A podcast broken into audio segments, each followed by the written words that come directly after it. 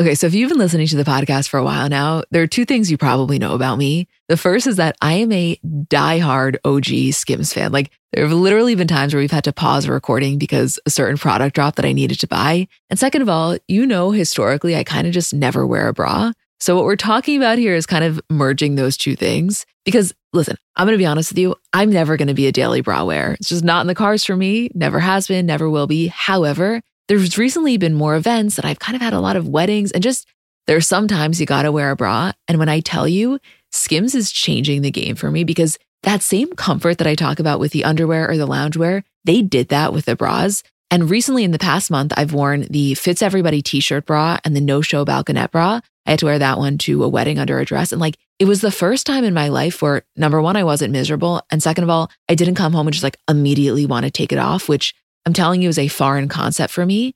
They're just so comfortable. It's like I really felt like I was wearing nothing. I'm, I'm such a fan of everything that they make. So I guess it makes total sense that I love the bras, but like I'm telling you, you will have the same experience. Shop Skims bras at skims.com, now available in 62 sizes, 30A through 46H. Plus, get free shipping on orders over $75. If you haven't yet, be sure to let them know we sent you. Definitely do that. After you place your order, select podcast in the survey and select our show in the drop down menu that follows. Hi, guys. I'm Emma. And I'm Julie. And welcome back to another episode. Hey, Jewel. Hi, Em. A lot of little stories today that add up to a very decent amount of content, but I wouldn't say there's one bombshell necessarily. It does feel like a lot, though. Like, I will say that I felt very seen by all of the TikToks and the tweets about checking in on your pop culture friend because they're going through a lot having to explain everything to everybody.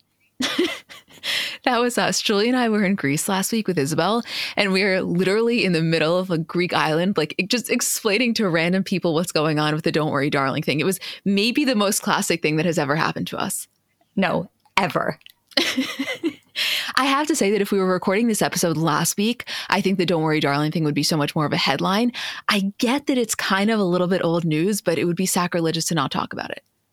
I did feel an immense amount of guilt for not being able to do an episode on it last week. But the thing with the Don't Worry Darling stuff is that I feel like it's always relevant. Like over the past couple of months, there hasn't been a day that's gone by where I've been like, eh, not thinking about Don't Worry Darling today. Well, let's not forget, it hasn't even come out in theaters yet. Like all of this talk has been before the formal release. So in 11 days, when it premieres on September 23rd, that's going to spark a whole new line of conversation around it.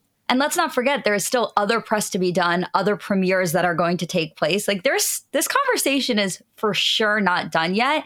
Every single time something comes up again, whether it's a premiere, Harry saying something at a concert, somebody giving an interview, all of this gets dragged back up again. And so, in that 11 days before the release, there's still a lot of things that can happen here. Yeah, I mean, we're not going to do a full extensive breakdown complete with timeline like we normally would, because, like I said, we get that it's a little bit late, so it's kind of old news. But we just have to touch on some of the major things that happened both at the film festival and then some of the online discourse surrounding it. For me personally, Twitter being the background character to all of this made it a million times better, a million times more enjoyable. This was one of my favorite pop culture events of the year, I think. The Harry Styles Chris Pine Spitgate, complete with Harry then acknowledging it at his concert at Madison Square Garden, is to me one of the funnier things that has happened recently. I spent about three days gaslighting everyone I know into truly believing that Harry spit on him, even though I knew he didn't. I knew he did not spit on him. I knew there was no way. I just I just wanted it to be real.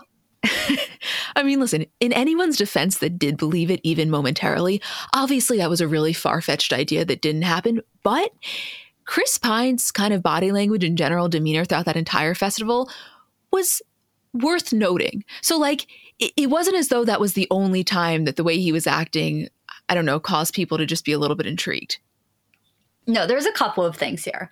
First of yeah. all, if you did believe it, you believed it based on watching a video that was pretty damning evidence. Like, for all of this drama to come to a head with a video that very much appeared like Harry spit on Chris Pine was just, if you believed it, like you had good reason to. Of course, it didn't take place. Of course, like it was purely just coincidental timing of the way that Harry turned his head, looked at him, sat down. Chris Pine looked in his pocket, saw his sunglasses. Like it was all created for just the perfect storm of believing that. But like it's not like a rumor went around and people were like, oh, I kind of think that Harry spit on him. It's like you had a video where the timing of it was just so perfect that it was a logical conclusion to draw. I can't go as far as to say it was a logical conclusion. That feels really far fetched to me. But it looks I, like he's spitting on him. Where do you see the spit though? You don't see the spit leave his mouth, but at the exact same time that Harry makes some sort of movement with his mouth and looks at Chris Pine and is leaning to sit down, and Chris Pine looks at exactly where the spit would have landed, which is his sunglasses in his pocket, like it's it's not the craziest thing that that went viral and that was the conclusion drawn. It's like if you Wait. saw the tiniest bit of spit, it would have looked like that. Okay, but here's my thing. Let's say, hypothetically speaking, you saw that video, right? And there was no internet. So only you viewed that video and you realized with your own two eyes, okay, something's a little bit off here. Would you have ever come to the conclusion that he spit on him? Or would you have just said, maybe something's a little bit weird with Chris Pine and Harry Styles because the way that Chris Pine looked when Harry came over to him feels a little bit off? Like, to me, the only reason that the spit conversation even entered is because someone on the internet said it and then everyone else ran with it because it was a seemingly valid explanation for why Chris Pine had that facial shift. Um, no, I don't think that I would have looked at that video and immediately gone, oh my God, did Harry spit on him? But I don't think that when that conclusion was drawn from the video, I don't think it was a situation where the internet just ran with it. I think it was a situation where everyone watched that video and was like, holy shit, did he? You know what's so crazy though, when you really think about it? For the last year or so, all we have been hearing about is the behind the scenes drama between the actors and Olivia and, and what's happening here. So we've had, I mean, specifically for the last few months, some pretty solid evidence that something was going on between minimally Olivia and Florence. And that was really, really highlighted. We knew the whole Shia of it all. Don't you think that if something also had been going on between Harry and Chris, the spit wouldn't have been the first time we heard about it? Well, that was the whole thing for me is that we were so focused on just the three main characters here, the Harry, Olivia, and Florence of it all, that we weren't even thinking about the other actors. And so once Chris Pine got brought into the conversation, not just because of Spitgate, Spitgate was a result of Chris Pine's general attitude towards Harry the entire festival of everything that we were seeing, his facial expressions when Harry was talking during his interviews, the way that they were kind of not really interacting on the red carpet. Like it, it definitely came from a place of there's clearly something going on. Like the, the entire Venice Film Festival to me can be summed up in Chris Pine has entered the conversation. Yeah, and then secondary to that, a fascinating analysis in body language. Because I swear, if I had no context, if I hadn't been following this at all, and all I knew is that Harry and Olivia were dating, seeing some of those photos and those videos, you would have said, all right, something's a little bit off here. It seemed very much from both body language, the way everybody was interacting, and our previous knowledge of the situation, it seemed very much, and let me know if you agree, Harry and Olivia versus Chris Pine and Florence, with Gemma and Nick Kroll being the floaters in between, kind of neutral. Nick Kroll being far more actually neutral, and Gemma being a little bit more neutral, but definitely on Florence's side. Yeah, I would definitely agree with that take generally. I mean, to me, my biggest takeaway was that clearly Olivia and Harry sat down before the premiere with their teams and were like, listen, the last thing we're going to do is allow our relationship and any speculation of our relationship to kind of overshadow the film here. So we're really going to have very limited interaction, which I can understand the reasoning for that. But I almost feel like the extent to which they took it to kind of backfired because it was so obvious that they were actively trying to not engage that to me, it made it even more obvious that's a whole other layer here too is just strictly Harry and Olivia. The way they were acting was so strange to me because this isn't a situation where we've only seen them exist via like a couple of paparazzi photos and we're like, ooh, we think they're dating, but we're not 100% sure. And like, they're not going to confirm it for us on any red carpet. It's like, we know you guys are dating. You don't have to ignore each other. Like there doesn't have to be this overwhelming amount of PDA where you're kissing on the carpet, but you guys didn't have to like act like you didn't know the other existed. Everything about this was just perfect. I couldn't have asked for Venice Film Festival to go down in a better way. It was nonstop entertainment. It was nonstop stories. Every single thing about it was like it never ended. Every single thing sparked a different conversation. And now we're having the conversation of, well, I wonder if Harry and Olivia were just being weird because they don't know how to act in this situation. And all of the press around the movie and the relationship and the drama, like they're just responding to that in a way that was just completely unnatural and uncomfortable. Or is it possible that they broke up? The Venice Film Festival had never really entered my mind until last year when Oscar Isaac and Jessica Chastain walked the red carpet together. And there was that really romantic display when his face went into her underarm and we were all kind of turned on for reasons that we didn't even fully know why. And it was just a lot to process. And then this happened and I completely forgot about that. Like you are right. It was perfect from start to finish. And in terms of where Harry and Olivia potentially stand now, yes, do I think the way that they were acting and kind of being so standoffish to one another was absolutely intentional and not necessarily representative of a breakup? Totally. I also just don't think it's the craziest thing that the chaos from this entire situation could have really strained the relationship. I just feel like it hasn't done either of them well from a public perception perspective, which isn't the reason to end a relationship, but it has to be really, really strong to have the desire to stay in it amidst all this stuff. I mean, I guess that's my question that I've always wondered is does this relationship necessarily have an expiration date? Like the way we spoke about Kim and Pete was always under the guise of like this is gonna end soon, but what a crazy run. I don't think that when we've spoken about Harry and Olivia, we've really known enough about what Harry wants out of life and relationships and what his plan is and what Olivia's plan is to know whether or not this relationship has an expiration date. But I guess that's the question that I have now is like, to me, the Don't Worry Darling drama and like more than that, the Harry Stans drama, what the two of them have had to go through, is kind of the equivalent of like the media circus that Pete and Kim had had to go through, where it's like, okay, if you can make it through that, like in my mind, you're solid. And we saw that Pete and Kim, they were able to make it through that. It was the next stage that they couldn't really handle. And so I wonder if Harry and Olivia's relationship in the next stage after all of this looks similar to that too, or if this just continues on and it's kind of they go to a quiet existence that they had previous to all of this and they just go back to that. I'm very interested in where this relationship goes now. I can't see it long term. I think initially when they had first started dating, I was really into it because I love the idea of him with an older woman. And I think it just seemed mysteriously sexy to me. And potentially because of everything that's gone down, it's kind of taken that away, which isn't necessarily fair. I'm just being honest. I don't know. I don't think that that it lasts. I'm not saying that it's going to happen right away because I also could see an argument for sticking with it at, at the very least until the movie comes out and a little bit after that because again, they don't want that to overshadow the movie. But I, I don't know. To me there's just no way what do you, what do you think? Like like if you, if somebody said to you right now, yes or no, are they making it long term? What's your answer? I think no. I, I don't know. I mean, I think no, but I, I I guess it's hard to I guess again, going back to the Kim and Pete of it all, it's hard to analyze the length of a relationship or what you think the length of a relationship is going to be when it kind of didn't make sense to you from the start. Like I've never really fully seen them together. I've never really fully gotten it. So in my mind, I don't I, I, mm, I guess the thing here is like I don't care if they make it. That bad to say? Like I don't, I don't, I'm not invested enough to care. I'm invested in the current drama, and I love the pop culture of it all and what this relationship has bred and what it's kind of turned into. But in terms of being an actual relationship and the two of them isolated from all of this, I don't feel that invested. I don't know if it's bad to say, but that's exactly how I feel in terms of not being that invested, which I feel partially comes from the fact that they have been so intentional in keeping it really private. And I feel like when you're a celebrity couple of this magnitude of fame, when you work so hard to keep it really removed from the public, it can go one of two ways in terms of the interest. It can either make the public interest skyrocket because you feel like you're getting so little that you hold on to any little piece that you can get and you're almost dying for information. Or because in a lot of ways it's so out of sight, out of mind, except for the few paparazzi shots and the videos of her dancing at his concerts that you're kind of like, you know what? Fuck it. I, I don't need to put in the brain power to try to figure out what's going on since they're giving us nothing. And I feel like personally for me, I've gone more the latter.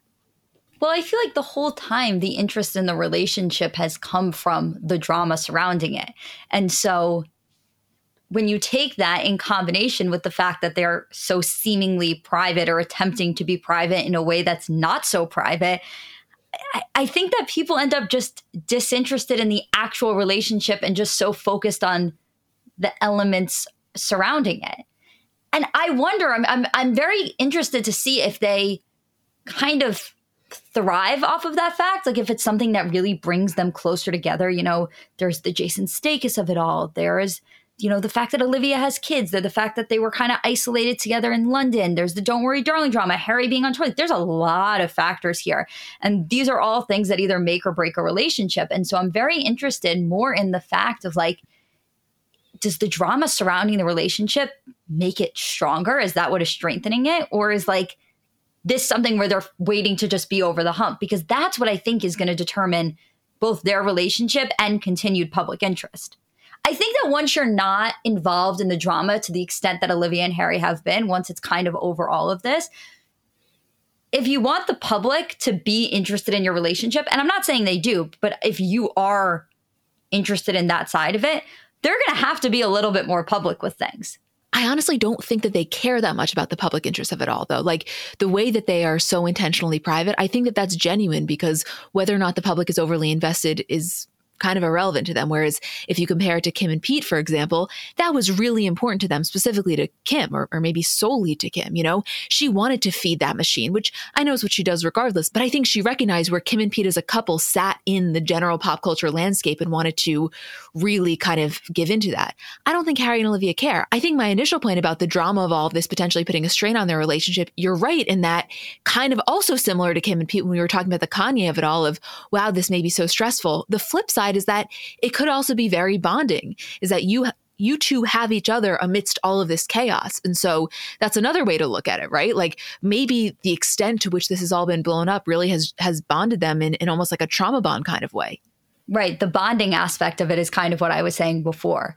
But you know what else we didn't talk about, which I thought was one of the more interesting things in all of this was the glam teams getting involved and the stylists.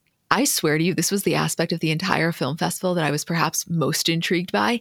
And this is why we always say if you really, really care about this stuff, like not just peripherally, but you are really invested, you need to be following the glam teams and the stylists because you're going to pick up all this little added context that you wouldn't get from just following the celebrities. So, two things to mention. First, from Florence's side, her glam team posted photos, you know, doing her up, and they were all wearing shirts that said Miss Flo. And then her stylist, Rebecca Corbin Murray, posted a photo of Florence on the red carpet and captioned it Miss Flo. Obviously, a callback to what Olivia referred to her as in the video to Shia. And then Olivia's stylist, Carla Welch, posted a photo of Olivia on her story and she captioned it, There's always more to the story, which I live for that shit. Like, those are the tiny little anecdotes that I just find to be so, for lack of a better word, juicy and salacious. Inject a petty glam team response into my fucking veins. The Carla Welch of it all is very interesting to me because it's like, if there's more to the story, somebody has to say the story. Like, I need a little bit more from everybody involved. Uh, do you think we'll ever get that answer? I don't know, and probably not, but I really, really hope so because to me, it's like I am fully down to have my mind changed. I am so down for my mind to be changed. We just need more information to, for that to be the case because as of right now, in terms of just Olivia versus Florence, it doesn't look so great for Olivia, if I'm going to be totally honest. But like, I'm not above potentially having my mind changed if more details and facts come out that, that, change the story. I'm not in too deep. It's just we haven't really gotten that much convincing evidence that proves otherwise. And also, it's very interesting to me to allow your stylist to post something that says, you know, there's two sides to every story while actively being in interviews and maintaining the fact that nothing's going on. I know. And I have such conflicting thoughts on that element of it because we live for that. Like you said, give me petty glam team all day. But at the same time, you know, I think that it would be really naive to think that a stylist would post something like that in either camp without the approval from the client. And so it feels slightly disingenuous, at least on Olivia's part, to forget about praising Florence, because I do believe that she views Florence as that talented of an actress. But I'm saying, in terms of the complete uh, unwillingness to even acknowledge any of the drama and then allow for something like that, that's where I'm like, hmm. Whereas Florence, in her defense, she just kind of skipped out on the whole thing, but she never denied the drama. I agree. I have no issue with Olivia in interviews praising Florence. I do think that's genuinely how she feels. I think whether they have issues or not, I think she's thrilled to have worked with her and thrilled with the performance that she gave in this movie. I don't think that's the question. But I think to pretend like we're all making this up for the sake of drama and having something to talk about is just absolutely crazy.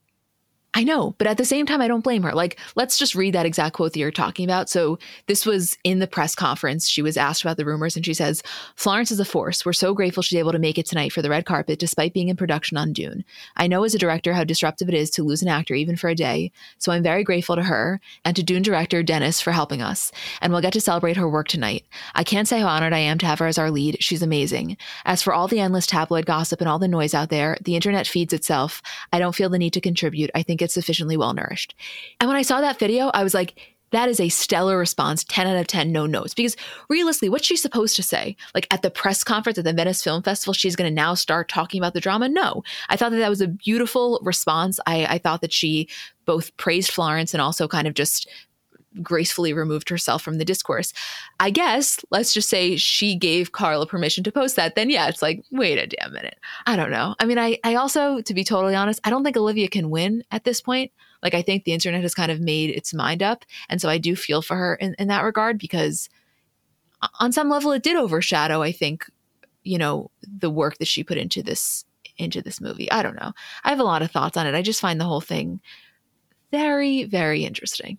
No, I know. It, I mean, listen, it really is one of my favorite pop culture events that has happened in a while. And I think that the way the internet has responded to it and their understanding of it, it kind of aligns with that as well, in the sense of like, at the end of the day, this is all just petty drama. Like, nothing here is that deep. And so to be able to talk about this, analyze every angle of it, get so much from it, and also at the exact same time, be able to all understand, like, this is just entertainment for us. Like, yes, of course, there are real people involved. Of course, this is someone's work and their movies. And like, I understand all of that. But at the end of the day, for us to be discussing this from the angle and the lens that we are, all of us, and the memes and the jokes about it, like, it's all relatively lighthearted in comparison to a lot of other celebrity drama that's taken place. And I just think that the layers of it and the amount that has come from it is just, to me, it's perfect.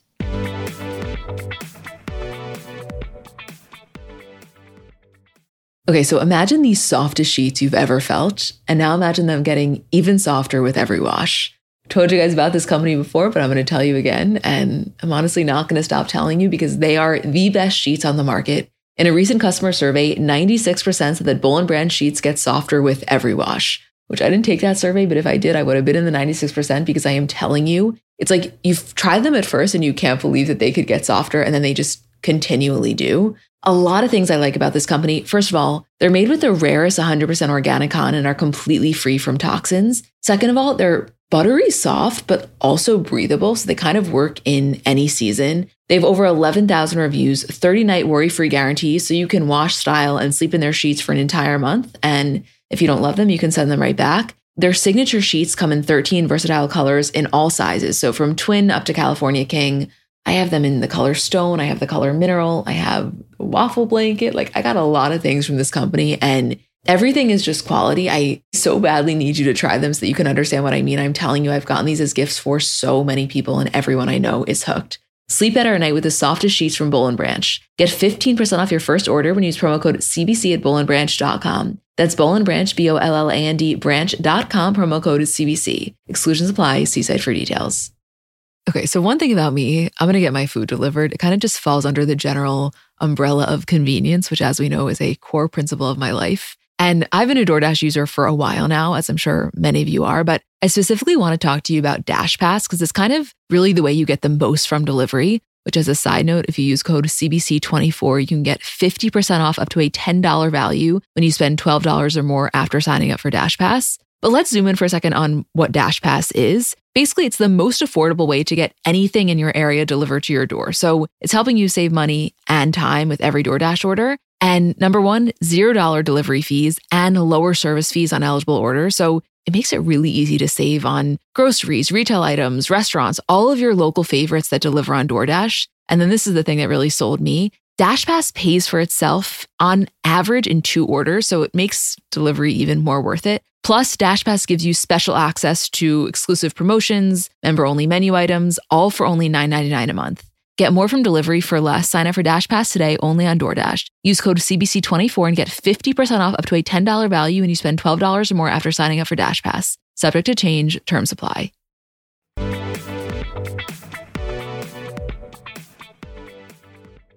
The next few topics are kind of what we were saying in the intro in terms of nothing is groundbreaking, but just a bunch of things we just simply want to talk about. Yes? Yes. So there's been this Gigi Hadid Leonardo DiCaprio speculation for a little while now, and this last week, apparently a source exclusively told Us Weekly that Leo has his sights set on Gigi following his breakup with Camila. It said, quote, Leo does have his sights set on Gigi, but she hasn't shown an interest. They're friends, but she doesn't want to be romantic with him right now. And then as kind of a side plot, which is not breaking news, but just to really illustrate how small Hollywood is, Camila, his ex girlfriend, was spotted having dinner with Kendall and Hailey this last week, who obviously are close friends with Gigi. So nothing crazy there. They've all been friends for a while now, but really, Hollywood is just like one tiny little circle. I always say it's high school. The way that I feel about the Leo Gigi thing is like, where there's smoke, there has to be fire. These rumors have been going on for far too long prior to the Leo Camila breakup, where, listen, I won't, I'm not saying I'll be surprised if nothing comes of this. I won't be at all. I could see this being a situation where they never date, where this never becomes public. It's never a relationship. Like I could totally see that being the case. But my thought is there is definitely something going on there. Oh, for sure. There has to be. It's interesting, though, that it's framed, you know, that Gigi just doesn't have interest at the moment, which is funny because I feel like if we were talking about this 10 years ago, obviously not with Gigi, clearly she would have been too young at the time. But I feel like Leonardo DiCaprio 10 years ago, that's just not a story that would circulate. I don't think that you don't have interest in him. Whereas now, not to say he isn't very attractive and he isn't very appealing, but I do think that kind of that esteem has worn off, not in terms of him as an actor, solely in terms of him as a heartthrob. attractive wise, he doesn't do it for me anymore. Did he used to do it for you? Oh yeah, I mean like when we watched we watched Romeo and Juliet in English class in like middle school or high school, I thought I had to excuse myself. Like he totally totally did it for me. And you're right, 10 years ago wouldn't have been a conversation. Like I I think that at that time he did, but in the past couple of years I've you know, anytime I've seen him at an award show where he's presented, I've never felt that like overwhelming draw to him. Yeah, I mean, he does it for me, but not in the way that he used to. And I think, honestly, a decent amount of that comes from like the media stories that have circulated, whether it's true or false. It kind of has just, I don't know, put a little a little dimmer on what I previously viewed as untouchable. Yeah, but do you like do you look at Leo now objectively? Like, take all of the noise away, take all of the rumors, take all of the dating stuff. Like, just look at a picture of him. Like, do you feel like that's somebody that you're attracted to? At an award show, yes. Not right. not casually. You know, like and also I think that no matter who the person is, there are some people that I think look their best all glammed up. And I think there are some people that look their best in more casual attire. I personally think he's someone that looks his best in a tux on the red carpet. Whereas there's a lot of other male celebrities that I'd be like, you know what? Not to say they don't look handsome, but I love them in jeans and a t shirt. Where, yeah, where not necessarily like the jeans and the t shirt is the better, more attractive look. For some people it is, but just like they can pull off both. Wait, also in other couple speculation, this is coming from DeuxMoi. I don't know the legitimacy, although there was a photo of them together that was submitted to DeuxMoi, which did feel very intrusive because I feel like they both really didn't want to be seen, but it's out there. So, alas, we're going to talk about it. Sabrina Carpenter and Dylan O'Brien apparently spotted making out in the city, which, like, to me is maybe the most believable thing ever. I was going to say, I think I like this couple. And for you to say that, knowing the way that you feel about Dylan O'Brien, speaks volumes. You know, the way that I feel about Sabrina Carpenter is the Olivia Rodrigo situation really put her through the ringer. And so for her to come out on the other side of it and Dylan O'Brien to be some sort of a consolation prize feels fitting to me. Like I I can accept that reality. But also you remember it was like oh no, it was the the day before the Met Gala when we saw her having dinner with Yara Shahidi at American Bar and we were like, wait, that is like the prettiest table I've ever seen in my life. Do you remember? Yeah, and then the next day at the Met Gala, we were like, oh my God, had I known that she was going to look this good and her outfit was going to be one of my top picks of the night, I would have said something to her the night before. Yeah, she was in that gold two piece, which was just like an epic look. Yeah, listen, I totally see it. Who knows where it's going to land, but absolutely a hot couple that feels very realistic. I'm also very interested in like the next generation of celeb, as I like say often. And to me, Sabrina Carpenter and Dylan O'Brien dating feels very representative of this like new age of young Hollywood. I think it's a little bit new age. Yeah, I mean, to me, those are like, listen, Dylan O'Brien's obviously been in the game for a while. I'll never forget being with your entire family and like talking about Dylan O'Brien and being like, oh, Teen Wolf, and your cousin being like, he's not Teen Wolf. Like there's like three other like Michael J. Fox is Teen Wolf. I'm like, listen, let's agree to disagree because nothing but respect for my Teen Wolf. But I think that um, there's been a resurgence of Dylan O'Brien and a newfound fascination and kind of bordering on obsession, I would say, for some people. Um, that not to name any names here, not to not to put myself on blast, but I think that based on the new reaction to him and a newfound love for him, it feels very new Hollywood. Yeah, I mean, I'm into it. We'll see how it goes. Uh, the other thing that we just have to talk about again, it's like not a story, and it's so annoying to talk about it and not have a visual element. Although I have to believe if you're listening to this, you've seen the paparazzi photos, and if not, we'll put the link in the description. Beyonce had a disco themed belated 41st birthday party. It was hosted by her and Jay Z at a mansion in Bel Air. And I mean, star studded guest list, just to name a few Drake, Lizzo, Adele, Rich Paul, Jaden Smith, Bella, Kris Jenner. Kim, Tristan, unfortunately, Khloé, Lala, MGK, Megan Fox, Lily Rose Depp, Offset, Vanessa Bryant, Kelly Rowland, Zendaya, Michael B. Jordan, Gab Union, Ciara, Storm Reid, Anderson .Paak, and so many more. I mean, that is the paparazzi content I live for. And everybody walking out of this party just looking absolutely disheveled told me everything I needed to know about the night. Wait, did you see? This is like so niche. I don't know if you saw this. So there was this photo of Khloé walking out with this guy, and everyone's like, who is the mystery man Khloé Kardashian spotted with? And I saw all this stuff on TikTok of, of people thinking it was Todd Kraines. And I'm like, okay, it's embarrassing to admit this, but obviously I know that it's Andrew who works with Mindy Weiss. That's so funny. I actually couldn't tell who it was. The one that he's like grabbing her boob. Yeah, like obviously not intentionally. He's just walking out with her, and like I, it looked like she was kind of drunk, and you know he was just like helping her. But I saw that and I was like, oh god, that is Andrew from Mindy Weiss, and I know not that many people will know that off first glance. And what does it say about me that I do? There's a specific level of shame when you recognize somebody you're not supposed to. I know, I know. I mean, listen, that man is a talent. Anyone who has worked with Mindy for that many years is a supreme talent. And I have a lot of respect for him. So I loved that he was just, you know, Khloé's potential plus one or just helping her leave gracefully. The thing that I have to say about this party is that we've definitely seen star studded Beyonce events before. This is not the first. I, and I don't know, I could be wrong here. I feel like I was surprised by this magnitude of celebrity. Like this, eh, it didn't feel like the normal guest list for a Beyonce party. I didn't expect MGK and Megan Fox to be there. I was honestly a little surprised to see Kim and Khloé there. Like it really felt like it spanned the Hollywood spectrum. Like everyone who was everyone was there. And I don't know if I'm used to that with Beyonce. It usually seems like a very selective crowd when she does events. Yeah. Yeah, but when you look at this, this is pretty selective. Like everyone here is really famous. Of course, but not about fame. I mean more about her circle. Like this is not only her circle. I don't like have Beyonce and MGK ever spoken prior to this night. Like Tristan was there. Like it feels like a much wider cast net than I would have expected. It still is obviously exclusive. This was like clearly the event of Hollywood. Like this is anybody who's anybody is there. I just feel like when it comes to Beyonce, I'll tell you what it is. Okay. This felt mm-hmm. more like a Drake party guest list than a Beyonce party guest list. Yeah, but to me, that is best case scenario. A party hosted by Beyonce that has the slight little like thirst of Drake. That's our dream. Oh my God, I am not complaining in the slightest. If I could get content from this night from every single minute of it, I would never stop looking at it. I would never get sick of it. I think also, you know, there's something to be said when everyone in the room, no matter how famous they are or how respected they are in their own right, they understand like where they land in comparison to Beyonce. And so for every person to feel honored to be there, no matter who you are, like let's not forget the Kim Beyonce history. It was a little shaky there, whether factually or just rumored. So, like, I think even someone like Kim fucking Kardashian. I think she's like, yeah, I'm at Beyonce's party. I'm going to be there. I'm going to be photographed, and it feels really good.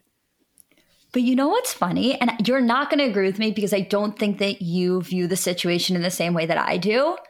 But I have to admit that when I see Kim at a Beyonce party, it like brings Kim down to earth for me. Like to me, I'm like, oh, it's still cool that Kim is there. Not just because of their past, just because of like, I don't know. To me, I can't explain it. I swear to God, I want you to keep going, but I swear to God, I get what you're saying. Like, but keep going because I don't know if anyone else does that. Like, because we're kind of telepathic. Keep going. It's like Kim is the biggest, is like the most famous woman in the world. Like to me, I look at Kim and there's not a person alive that doesn't know her name, doesn't know about her. Like she is Kim Kardashian. She's in a league of her own. And then you put her next to Beyonce, and for some reason, I'm like, oh, that reality star got invited. Like how cool for her. I know. And like to me, that speaks so much more to the power of Beyonce than anything else. Like you're talking to you and I, who admittedly definitely put Kim on a pedestal, right? And then it takes a Beyonce 41st birthday party to bring her back down to earth. To me, that's a hat tip to Beyonce. Not that she needs it or wants it, obviously, but yeah. The power of Beyonce just continues to be unmatched.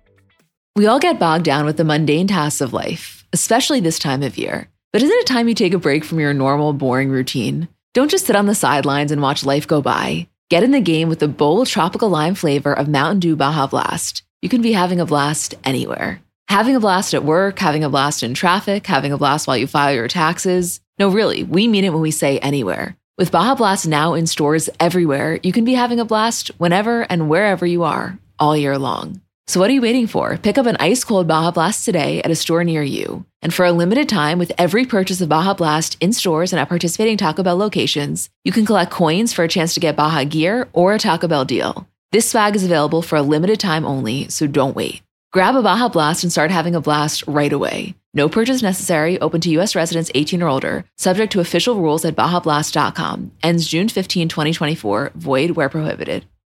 So there are obviously so many different reasons that a person would want to learn a new language. Maybe you have an upcoming trip, or maybe you just want to pick up a new skill or hobby. Or maybe you're like me, and at one point you were almost fluent in Spanish and then you kind of lost it and are trying to get it back. Whatever the reason, I want to tell you about Rosetta Stone, which is the most trusted language learning program available on desktop or as an app. And it really immerses you in the language that you want to learn, which again, for me was Spanish. And I was kind of relearning, I guess I could say, because I really do feel that when I was abroad there, I had it so much better. And my dad would always tell me, if you don't use it, you lose it. And I kind of lost it.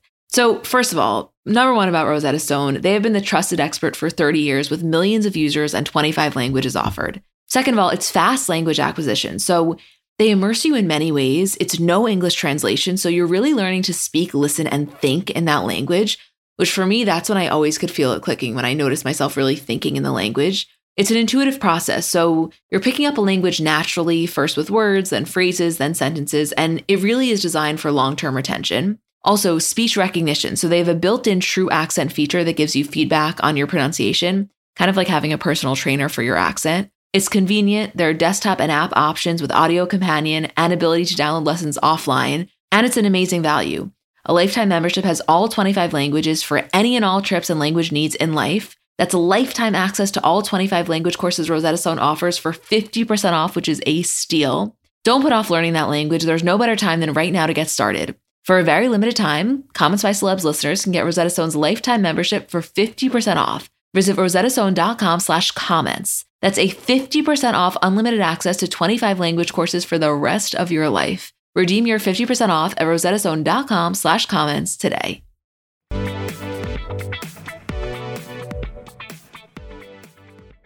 Wait, before we get into the Kardashian recap, can we just spend 30 seconds on the Tom Brady Gisele rumors? I would love to.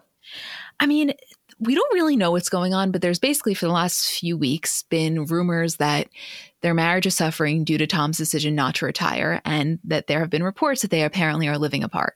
And then for the Bucs season opener, Gisele, you know, posted on Twitter in support, but she wasn't actually at the game. So I don't really know. Like, I truly have no gut feeling on this other than I'd be lying to you if I said that I ever anticipated this. Like they were one of the Hollywood couples that just felt like if something was going to rock them, we were never going to find out about it. That was the impression that I got too. I was actually surprised to hear about this. Um, but I'm not surprised that the decision to not retire is causing issues in their marriage. That doesn't surprise me at all. And it doesn't surprise me the decision to unretire. Like none of this is shocking to me. It's surprising to me that um, we're getting any sort of insight to this at all. But her not going to his first game is as telling of a thing as any. Right. Like, not to fall into the trap of taking something that feels kind of trivial and associating it with signaling something bigger. But I just feel like, you know, she's been known to be so, so overly supportive in person at his games that when there's smoke, maybe there's fire. I don't know. I'd be really, really surprised if this ends in divorce. I really would be. But uh, exactly, I'm not necessarily shocked that it's potentially happening. I'm shocked that we're finding out about it, which I think is an important distinction. I don't think it ends in divorce either. I think they work this out, but the separation is fascinating. I'm very interested in if they're actually living apart. I mean, here's my thing though. I mean, let's just go with the report that it has to do with, you know, her frustration of him not retiring since that was originally the plan. To me, that makes a lot of sense. Like, if I'm her, I am so looking forward to his retirement because not to say he wasn't a really attentive husband and father, but think about how much time football occupied. I mean, not just in season, but also off season. It's it's a full time commitment. In a lot of ways, I'm sure that she would say he's not only married to her, he's also married to the sport, which of course is a great thing. I mean, it's brought them so much money in addition to her own money and so much success and, and so much esteem. I mean, the, the list goes on. I just think she probably got really, really excited for his retirement and for them to have so much more time and, you know, no longer this busy schedule that, yeah, she was probably like not thrilled about it can't you see the conversation between them? Like, can't you see it exactly scripted like it's a CW show, like very One Tree Hill? Like her saying, him saying to her, like, you're the love of my life, and her going, no, football is the love of your life. Yeah, that's exactly what I'm envisioning. Wait, so Kardashian recap wise, a lot going on, a lot going on. First of all, Kim and this private equity firm. So she is teaming up with Jay Sammons, who ran consumer investing at Carlyle, to launch SKKY Partners, spelled with two Ks. And it will, quote, make investments in sectors including consumer products, hospitality, luxury, digital commerce, and media, as well as consumer media and entertainment businesses. Just as a side note, Carlyle, which was the group that Jay Sammons, her partner in this, ran consumer investing at, it had invested $500 million in Beats in 2013, and then Apple acquired Beats for 3 billion in 2014. So I just think that's relevant information given Kim's most recent collaboration. To me, this is like huge. Like I'm actually almost embarrassed that we didn't see this specifically coming. I know we've always known that she had a lot going on behind the scenes, and clearly there was so much more to the way she was making money than just these really front facing brands and brand deals. But uh, like, of course she was going to do this. Do you know the money she is about to make, Julie? It's like, it almost feels like insider trading to have a person controlling a private equity firm that also simultaneously is maybe the person that influences culture more than anyone else in the world. It's like she can invest in a brand and then she can single handedly make that brand successful and famous. It's like, it's a system hack. It's a system hack completely. And it's the smartest possible move for her to be involved in. Like, I, as soon as this was announced, it completely clicked. You're right. I, I can't say I necessarily saw this coming because I don't think that I I don't think my brain works in that way where I would have jumped to private equity necessarily. But as soon as she announced it, I was like, oh my God, this is such a no brainer. This is such a smart move for her. Like, this is so representative of this new era of Kim. And it's funny because Kim recently did Interview Mag, and obviously, like, the cover of it was her with her ass out. And I saw a tweet that was like, Kim did another shoot where her ass is out, like, and no one's really reacting. I fear this is like the end of the Kardashian reign. And it was so interesting to have that because I don't think that was necessarily wrong. Like, I don't think it created that much buzz. But to have that contrasted with the private equity announcement, which did create a ton of buzz, was not this is the end of the Kardashian reign. No, it's this is the new evolution of it. It just keeps continuing and leveling up. Exactly. And by the way, if you're Kim, I think that you would 10 out of 10 times at this point in your life rather the hype be around the private equity announcement than around a photo with your ass out. Because I mean, at this point, how many photos with her ass out have there been?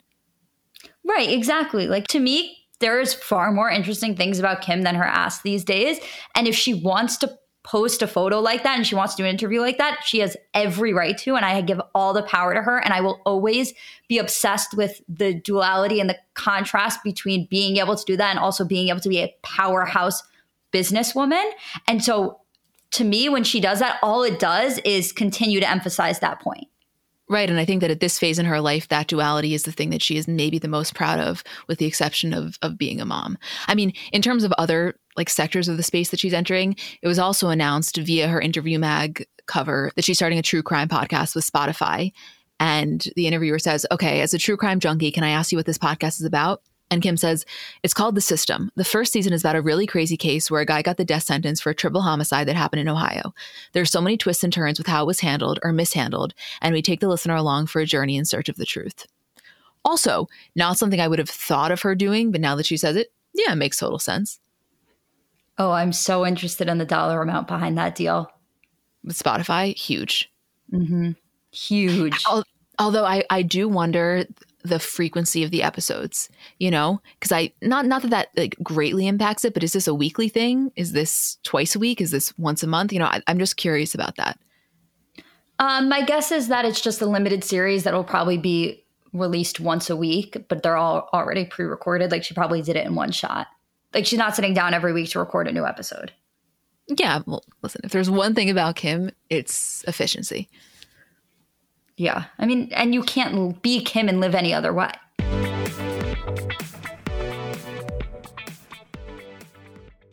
So I'm a big fan of transparency across all aspects of life. Like, generally speaking, there's pretty much nothing I wouldn't rather be told straight up. But specifically, when I'm buying something or paying for a service, I just want to know what I'm getting myself into. And oftentimes there can be so much nonsense or so much yada yada. For example, sneaky terms hidden in the fine print of contracts or bills that randomly go up without properly alerting you, or budget airlines with cheap fares but then exorbitant fees to make up for it elsewhere. And we just should not need to be dealing with this type of yada yada in our lives. And yes, you could read every single word of every single contract, and that's one way of avoiding it. Or you can go with a trusted brand like Metro by T Mobile that helps you to get ahead and not pull you back. That's right. You don't take yada yada from life, so don't take yada yada from your wireless provider. Metro by T Mobile has no contracts, no credit checks, no surprises and nada yada yada, which honestly gives so much peace of mind. Like you shouldn't have to compromise for an okay option with sacrifices when you really deserve that full transparency. Stop by one of over 6,000 Metro stores nationwide. The national sales event is on at your Toyota dealer, making now the perfect time to get a great deal on a dependable new car, like a legendary Camry. Built for performance and available with all wheel drive, you can count on your new Camry to get anywhere you need to go and with available features like heated seats and a multimedia touchscreen, you can stay connected in comfort and style. Or check out an affordable and reliable Corolla with a trim for every lifestyle. From the hip and agile sedan to the sporty hatchback, there's a dependable Corolla built just for you. Plus, both Camrys and Corollas are available in hybrid models. So, no matter your style, you can drive efficiently and affordably. So, visit your local Toyota dealer and check out amazing national sales event deals on Camrys, Corollas, and more when you visit buyatoyota.com.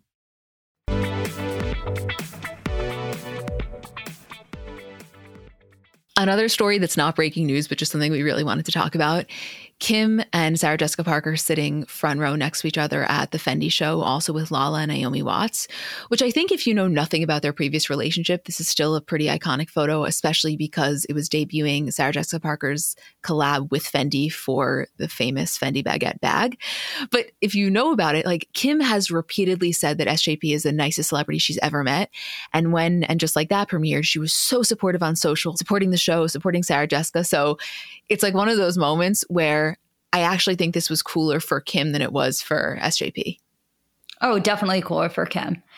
Any front row Kim SJP New York Fashion Week, like the real big celebrities being there, like that is an iconic moment and that is an iconic photo. Not that Kim was there, but the Tommy Hilfiger show was also really star studded. That jacket that Travis was in looks so comfortable. So comfortable, like a fucking cloud, right? Yeah, like I want that on me. I know, I know. And he, you know what's so like, again, Hollywood is so small. It's like okay, yeah, obviously Tommy Hilfiger is a huge designer. This would have been a huge show regardless, but he also happens to be one of Kris's best, best, best friends. Like Tommy and Dee, as we know, famously vacation with Kris and Corey every summer in Italy. It's a whole thing on their yacht. And like at his debut show at New York Fashion Week, Travis Barker, Kris's son in law, just so happens to be playing the drums. And by the way, he would be playing the drums whether or not he was married to Kourtney. Like, it's just so crazy the way everyone is so interconnected. It's all so intertwined. It, when you break it down, really, that is probably my biggest takeaway every single week, every single time we have a story is that everybody is just so connected, so intertwined. It never, you could web celebrities and never run out of connections to make. It's like we were playing this game in the car, like one of the car games that we play, um, kind of like the rating game, but also like like a quote six degrees of separation game where you just name two random celebrities and you have to connect them by like either a movie they've been in together, a TV show they, a song they've collabed on, who they've dated, and it's like you can pretty much connect every single celebrity with like tops two degrees. Mm-hmm, I know it's it's like not that difficult. It's crazy though in ways that you just don't even expect. It's just it, it, it's fascinating the way that it's such an ecosystem. Like Hollywood is such an ecosystem. It all works together and it only works because it all works together. I know, I know. I mean, okay, so in other Kardashian news, as I'm sure most of you saw, Kylie and Kris were on the James Corden show. And there were a lot of different segments, you know, pretty fun, lighthearted stuff. And in one of them, Kris did a lie detector. And, you know, there were some more lighthearted questions. For example, do you ever think that Kourtney and Travis's PDA is a little too much? Or Kylie asking her if she's her favorite, to which Kris said yes, and the lie detector said was true. And then James Corden asks if she had any part in releasing the sex tape, to which Kris said no, and the lie detector said was true. This then sparked Ray J to really, really go on a rant. He went on Instagram Live, which was about 45 minutes. It's now posted to his grid, so you can watch the entire thing, where, you know, he's basically saying, you guys have been lying on this for all of these years and this really set me over the edge kind of like when have you learned to just not talk about it anymore?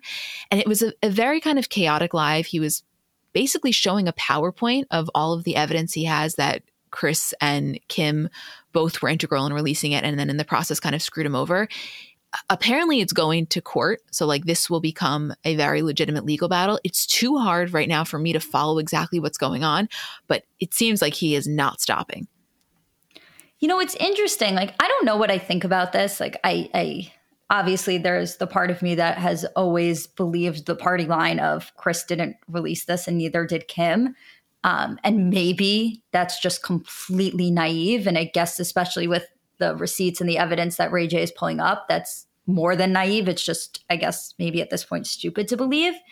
The thing that confuses me in all of this, I've never once felt like them absolving themselves of responsibility in terms of its release put it on to Ray J. Like I always felt like this was orchestrated by a third party and both of them were kind of screwed over in the process of this coming out. You're saying in terms of the way that it was presented publicly. Yeah, like I feel like Ray J is reacting to the fact that, well, if they're saying they didn't release it, everyone thinks he released it. And I never ever felt that way. I never felt like Ray J had anything to do with it. I never felt like Kim and Kris did. I always felt like this was some sort of a hack or some sort of, I, I don't know what I thought. Like, I, I, again, super naive probably. But I never felt like the lack of their responsibility meant that it was Ray J that did it. Okay, so here's my reaction to that same, honestly. But then on the most recent season of Kardashians, the scene with the Roblox, she was calling out Ray J's manager, which obviously has the Ray J association. And then when Kanye brought the computer with the hard drive and everything, it was from Ray J, which actually ultimately ended up painting Ray J in a pretty positive light because it showed that he, quote, did the right thing, right? But right. yeah. I, maybe that is, I don't know. I, I think it's a combination of his view in the way that they have portrayed him, whether or not the public feels that they have, and then also what he feels he was due and never received, which are two completely different things. And honestly, one has nothing really to do with the other because he could be perceived beautifully and then also feel like he was really screwed over by like financially. So I, I don't know. The way that I've always felt about this, honestly, anytime it's kind of come up, is that like, yeah, maybe something here and then it has died down and it's never really I don't know, taken on the fire. And uh, maybe it still won't, but what he was alleging in this video felt like the pressure was on and he is fully taking this to court. And whatever the outcome is, is the outcome. But I mean, how much of that can be kept private once it actually goes to court? I don't know. Well, and then that's my question to Kim and Kris specifically, where it's like, if you know that this party has all of this evidence against you under something that you've been trying to hide for years and years and years and have continued to say that you had zero part in, why keep bringing this up? Like, no one's forcing you to continuously talk about the sex tape. And I don't mean it from an angle of like, well, you shouldn't keep bringing up this thing that happened that like Kim did. Like, I, I if they want to talk about Kim's role in this and the way that it affected their fame, like that's one thing. But to continue to bring it up when it's kind of a risky move to do, knowing that somebody else has a lot of dirt on your involvement in releasing it, if it is true, seems crazy to me. Like it could have just been left out of a plot point of the show. It could have not been brought up in this James Corden interview. Like to me, I, if I'm Kris and Kim and I know that there's evidence against us, I'm like, let's just never bring this up again. Let's do every single thing in our power to completely forget that this exists because as the public, we do continually forget it exists. It's them that kind of reminds us about it. Right, but the the counter argument to that is if there really is no legitimacy to what Ray J's saying, then why would they feel the need to not bring it up? Why not freely talk about it in a kind of funny, lighthearted way on James Corden that's going to ultimately go viral if they really feel that they have absolutely nothing to hide? Which I think in some way kind of almost cuts at Ray J's argument, which I guess then the counter argument to that is like, well, no, they've just felt like they're in the clear after it's been going on for this long. I don't really know. There's absolutely an argument to be made on both sides. I just think like at the current moment we don't have enough information to decide. And yeah, that's a story that we've been told and believed for all of these years, which I know a large majority of people will think that that's like super super naive and and always felt from day one that Kris was integral in orchestrating it you know like like almost think that it's it's more than naive it's like straight up just unintelligent to believe that that's the case which if the truth comes out and that's what it is. I'd be the first one to say we we were led astray and we were wrong. It's just that that has been the narrative told to us for so so so long. And you would think that if that really wasn't the case after all of these years it would have come out and it just hasn't. So i don't like we'll just have to see. That's really all that's that's there to say. Well i think that's kind of my point. Like I don't know what I think about what Ray J is saying because of that fact. Like, if this is so cut and dry and there is all of this evidence against them and he's been holding on to this for so many years, it's like, yeah, why why would they bring it up? Like, you know what I mean? Like, it, you're right. It cuts into his argument a little, and I don't know if that's fair because that's just like the way my brain is viewing this situation from just the strictly logical perspective. But I don't know. We'll see how this plays out as, as with anything else. Of course. Is there anything else you want to mention about anything? Yeah, maybe Scott's Insta story of Kimberly Stewart. Oh yeah, him on the plane with Kimberly Stewart and her brother in the photo with the caption "Hope you liked the show." you can't really see her face. Like, can we consider that a hard launch still? It's like a, it's like a, in the words of Brody Jenner, it's like a half chub launch. you know. I was gonna say, like, place me on the Mose scale of where this falls in terms of yeah. hard to soft launch. Yeah, yeah, yeah. No, I wouldn't say it's fully hard, but it's certainly not entirely soft. But it's also like, why is her brother there? Like, I know they're friends, but why is her why is her brother in the photo for a potential hard slash soft launch? I for the joke of the Insta caption. If there's one thing that Scott's gonna do, it's do it for the joke. I know, but he's also gonna do it in a way that like just crosses the line, teeters on That's the line. That's my favorite say. thing about him. Also, Kourtney launching Lemme, which is a line of vitamins and supplements. So that feels pretty on brand. Is this her like thing, do you think? Like, is this the thing that does really well for Kourtney? Like, is this her Skims or Good American? Yeah. Like her version of that, yeah. Um, it could totally could be. I mean, it's the one the thing she is going for her from the jump is that it's like very on brand. Not one person saw that and was like, hmm, that doesn't really make sense. Like it, it makes a hell of a lot of sense. I can't speak to the quality of the products, but I can speak to how much sense it makes. Yeah, totally. I'm interested yeah. to see the reviews on this and how it does. I want it to be really successful for her so badly. I genuinely do because, like, you know, Poosh is kind of like the little engine that could and did. I feel like Poosh has reached the capacity in terms of how successful it was going to be, whereas this, which is more of a, like a tangible object, if it's great, it has the potential to really do well for her. And to me, I, I, I want that for her. Why not? That's how I feel too. Like I'm I'm really on board for her just like selling something. Like I mm-hmm. the Poosh business model never really made sense to me, but marketing and selling vitamins and supplements, like I that's something I can understand. Yeah. Although I really like the supplements from the um, Love Wellness brand from Lo Bosworth. Me too. That- remember we got them from her when we I, I really like those specifically the um the what's it called? The like good girl probiotics. I was just gonna say you only like them because it says good girl. now me having a praise king via my vitamins. All right. I think that i think that's all she wrote. I think that about does it for today's episode. okay we'll see you guys later this week for the bonus show and for bravo and wait holy shit julie next week is kardashian's premiere Oh Right? my god. Yes, it is, the right? 22nd. Oh my god. Yes. Oh my God. Wow. That's exciting. That's amazing news, actually. Okay. Oh my god, I cannot wait. Yeah, me too. That'll be amazing. Okay. We'll see you guys later this week.